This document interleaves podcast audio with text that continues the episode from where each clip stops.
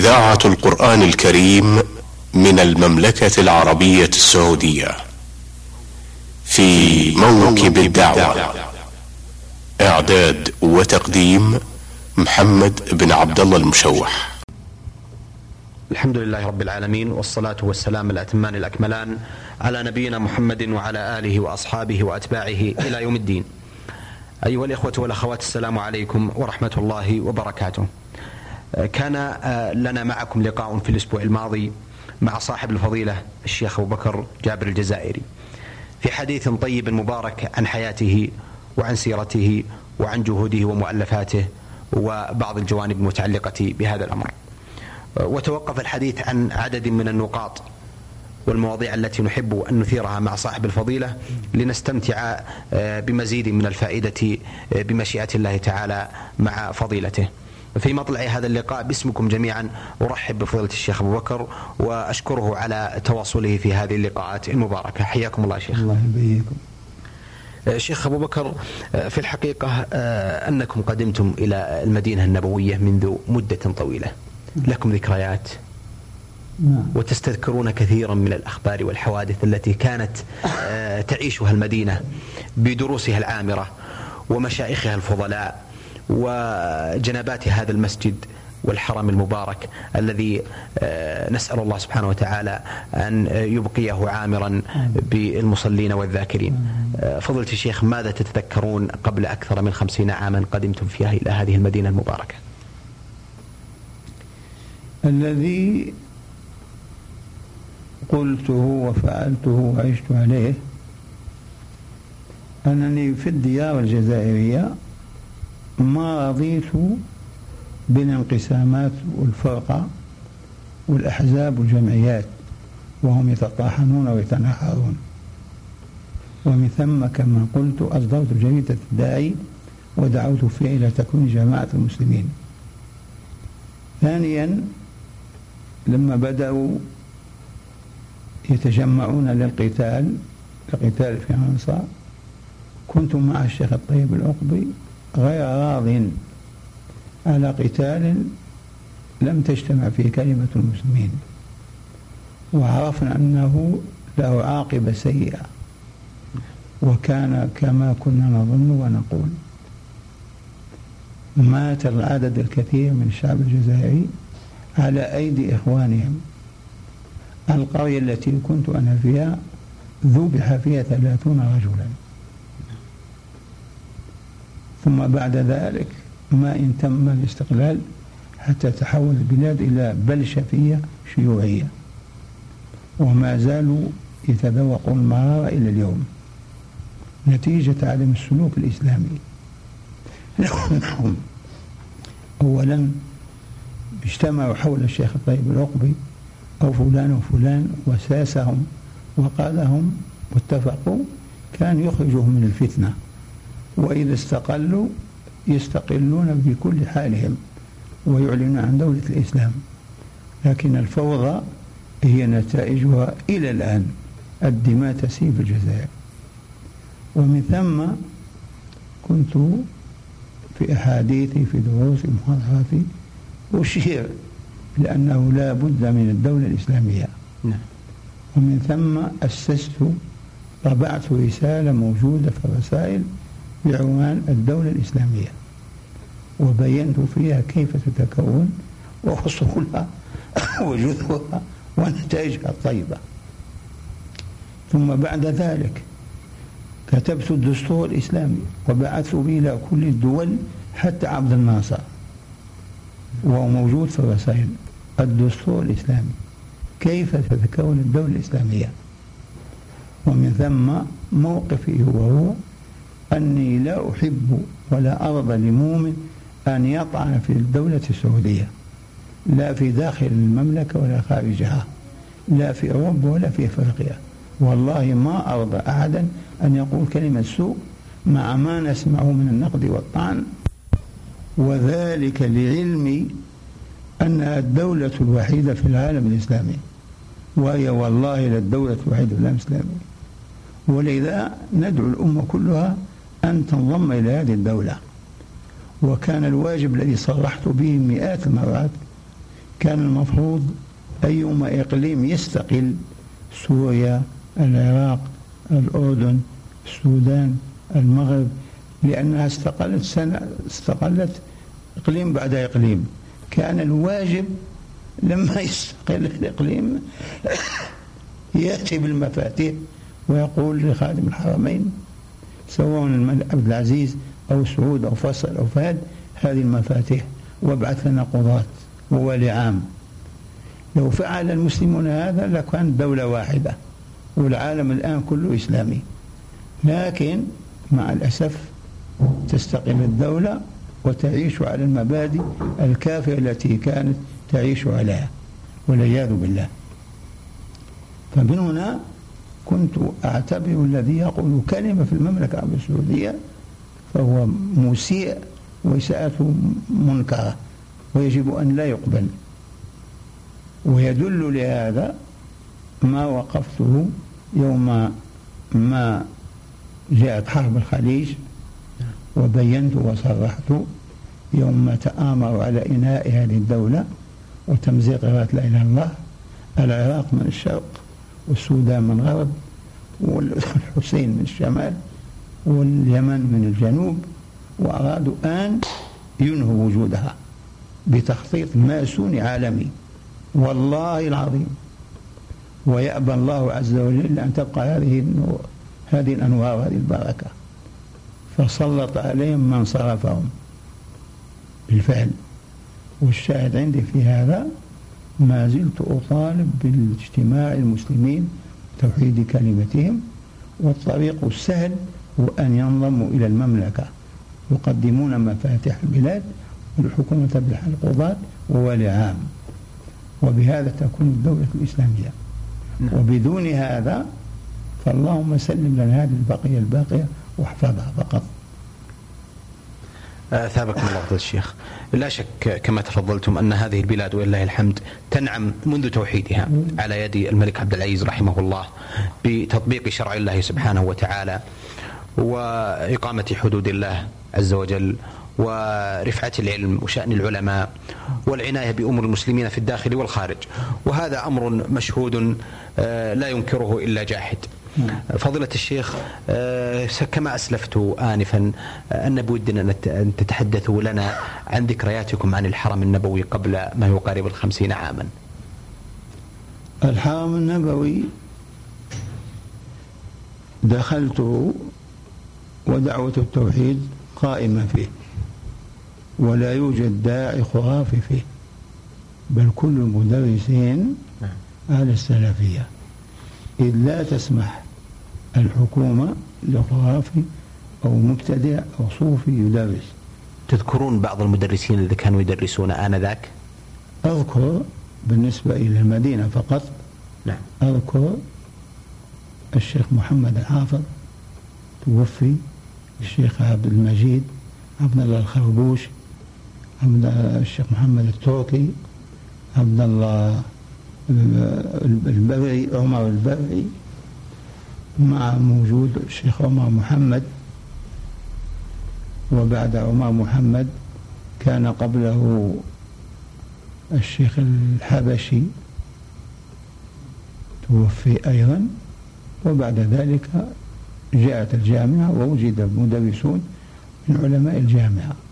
الشيخ عبد القادر شيخ الحمد عطية الشيخ عطية وهكذا. آه، شيخ آه، لكن أيضا بودي أن تتحدثوا لنا عن آه، الدروس التي كانت تقام في ذلك الوقت. هل كان هناك طلاب كثر؟ وطلبة علم يحفون تلك الحلق؟ لا شك أن المدينة المنورة وخصوصا الحرم تميز بطلاب علمه وتميز بعلمائه ومشايخه، كيف كانت النهضة العلمية آنذاك في بداية التدريس؟ وقبل أن يفتح المعهد والمدارس الثانوية نعم كان الطلاب يجلسون في المسجد ويتعلمون عن المشايخ لكن ما إن فتح المعهد والمدارس التابعة للمعارف قل طلاب العلم. ثم لما فتحت الجامعة ما بقي من يجلس في الحلق إلا نادر وإلى كل من يجلس من عوام المسلمين. أثابكم الله فضل الشيخ. آه، مما أعلمه وأعرفه أن للشيخ أبو بكر الجزائري اهتمام آه، ملحوظ بشأن المرأة المسلمة وله توجيهاته المشهودة. سواء في دروسه أو في بعض الرسائل التي خص بها المرأة المسلمة. ما هي الكلمة التي توجهنا في هذا المقام للمرأة المسلمة شيخ أبو بكر؟ المرأة المسلمة كتبت لها كتابا بعنوان المرأة المسلمة وكتابا للفتاة السعودية والذي أقوله وأردده وأكرره أن على المرأة المسلمة أن تلزم بيتها. وأن تتعلم ما تعبد به ربها في الابتداء. وأذكر أنهم لما طالبوا بفتح مدارس للبنات جريدة الجزيرة وجريدة آه، كانت تصدر في مكة والمدينة المنورة ويطالبون بفتح مدارس ابتدائية. فكتبت أنا وقلت والله إن فتحت المدارس الابتدائية لسوف يطالبون بالثانوية. وإذا تم الثانوي والله لا يطالبون بالجامعة. وإذا تم ذلك والله لا يطالبون بالوظيفة. أقسمت بعد هذا في تلك السنين قبل وجودي وتم بالعرف الواحد. فلهذا أنا أقول كما قالت الصديقة عائشة رضي الله عنها هذا مذكور عند تفسير سورة النور. كانت تقول علموا النساء سورة النور والغزل ولا تسكنوهن الغرف ولا تعلموهن الكتابة فكان المفروض أن المرأة المسلمة تتعلم أمور دينها في صباها ثم تعبد ربها وتطيع أبويها وتخدمهما ثم تتزوج فتخدم زوجها وتربي أولادها. أما الوظيفة للمرأة والاختلاط فهذا لا يحل في الإسلام أبدا. وما زلنا نقاوم وما زال العدو يعمل على تفتيت هذه البقية الباقية. والله لا يجوز أبدا أن تتعلم المرأة لتتوظف. فقد عاشت قلت غير ما مرة من أمك يا ولد إلى فاطمة الزهراء. والله ما توظفت مرأة 1400 سنة. الآن فقط تتوظف المرأة لتكشف عن وجهها. ومع هذا ما زلنا نقول والله تعالى أسأل أن ينصرنا أن لا ينكشف وجه المرأة السعودية وأن لا تخرج للشوارع كاشفة الوجه. والعدو يعمل ليل نهار ما استطاع. نسأل الله أن يخيب ظنه وأن يبقى هذا الحجاب آية من آيات الله. يعرفه المسلمون ويقرؤونه في كتاب الله عز وجل. اللهم آمين. آه، شيخ بكر الحقيقة في هذا المقام أيضا آه، بودنا أن آه، نعرج على نقطة أخرى تتعلق بجوانب حياتكم. كان لكم إسهام مشهود سواء في تدريس الجامعة في التدريس في الجامعة الإسلامية أو في نشأتها وفكرتها. شيخ أبو بكر الجامعة الإسلامية الآن تعتبر معلم من معالم هذه المدينة النبوية. كيف ترونها منذ نشأتها في السبعينات إلى الآن؟ وأثر هذه الجامعة بتدريسها وعلومها ومشايخها على العالم الإسلامي أجمع الذي أقوله وقلت غير مر هذه الجامعة الإسلامية نفع الله بها العالم الإسلامي. فإن خريجيها من كل الأجناس متواجدون في العالم من أقصى الشرق إلى أقصى الغرب. وإنما كنت قدمت اقتراحا أيام كنت بها وما قبل مني. هذا الاقتراح كنت أقول يجب أن ندعو الدعاة لمجتمع سنويا يحضرون الجامعة ونتحدث فيه عما تم وما يتم وما يلحاج لو تم هذا الاجتماع السنوي للدعاة لكان فيه خيرا كثيرا. لكن ما قبل مني والحمد لله الجامعة نفع الله بها والله أسأل أن يزيد في قوتها وأن يحفظ هذه الدولة لها حتى تستمر تدعو إلى الله عز وجل وإلى التوحيد والعقيدة السلفية. اللهم بارك فيهم وفي دعاتها وولاتها آمين. إنك ولي ذلك والقادر عليه. اللهم آمين. فضيلة الشيخ أيضا آه، أجد أنها فرصة أيضا آه، لكي أستمع منكم عن بعض الشخصيات التي عاصرتموها وتوفاها الله سبحانه وتعالى من العلماء العاملين والمعروفين. آه، الشيخ عبد العزيز بن صالح رحمه الله كنت ذو علاقة خاصة معه. كيف أو ماذا تتحدثون عن هذا العالم الذي توفي رحمه الله وكان له جهوده في الخطابة والإمامة والقضاء في هذه المدينة النبوية؟ ما أقول عن الشيخ عبد العزيز إلا الخير. لم نرى ولم نسمع من وقف موقفه في القضاء بكتاب الله وسنة رسوله صلى الله عليه وسلم.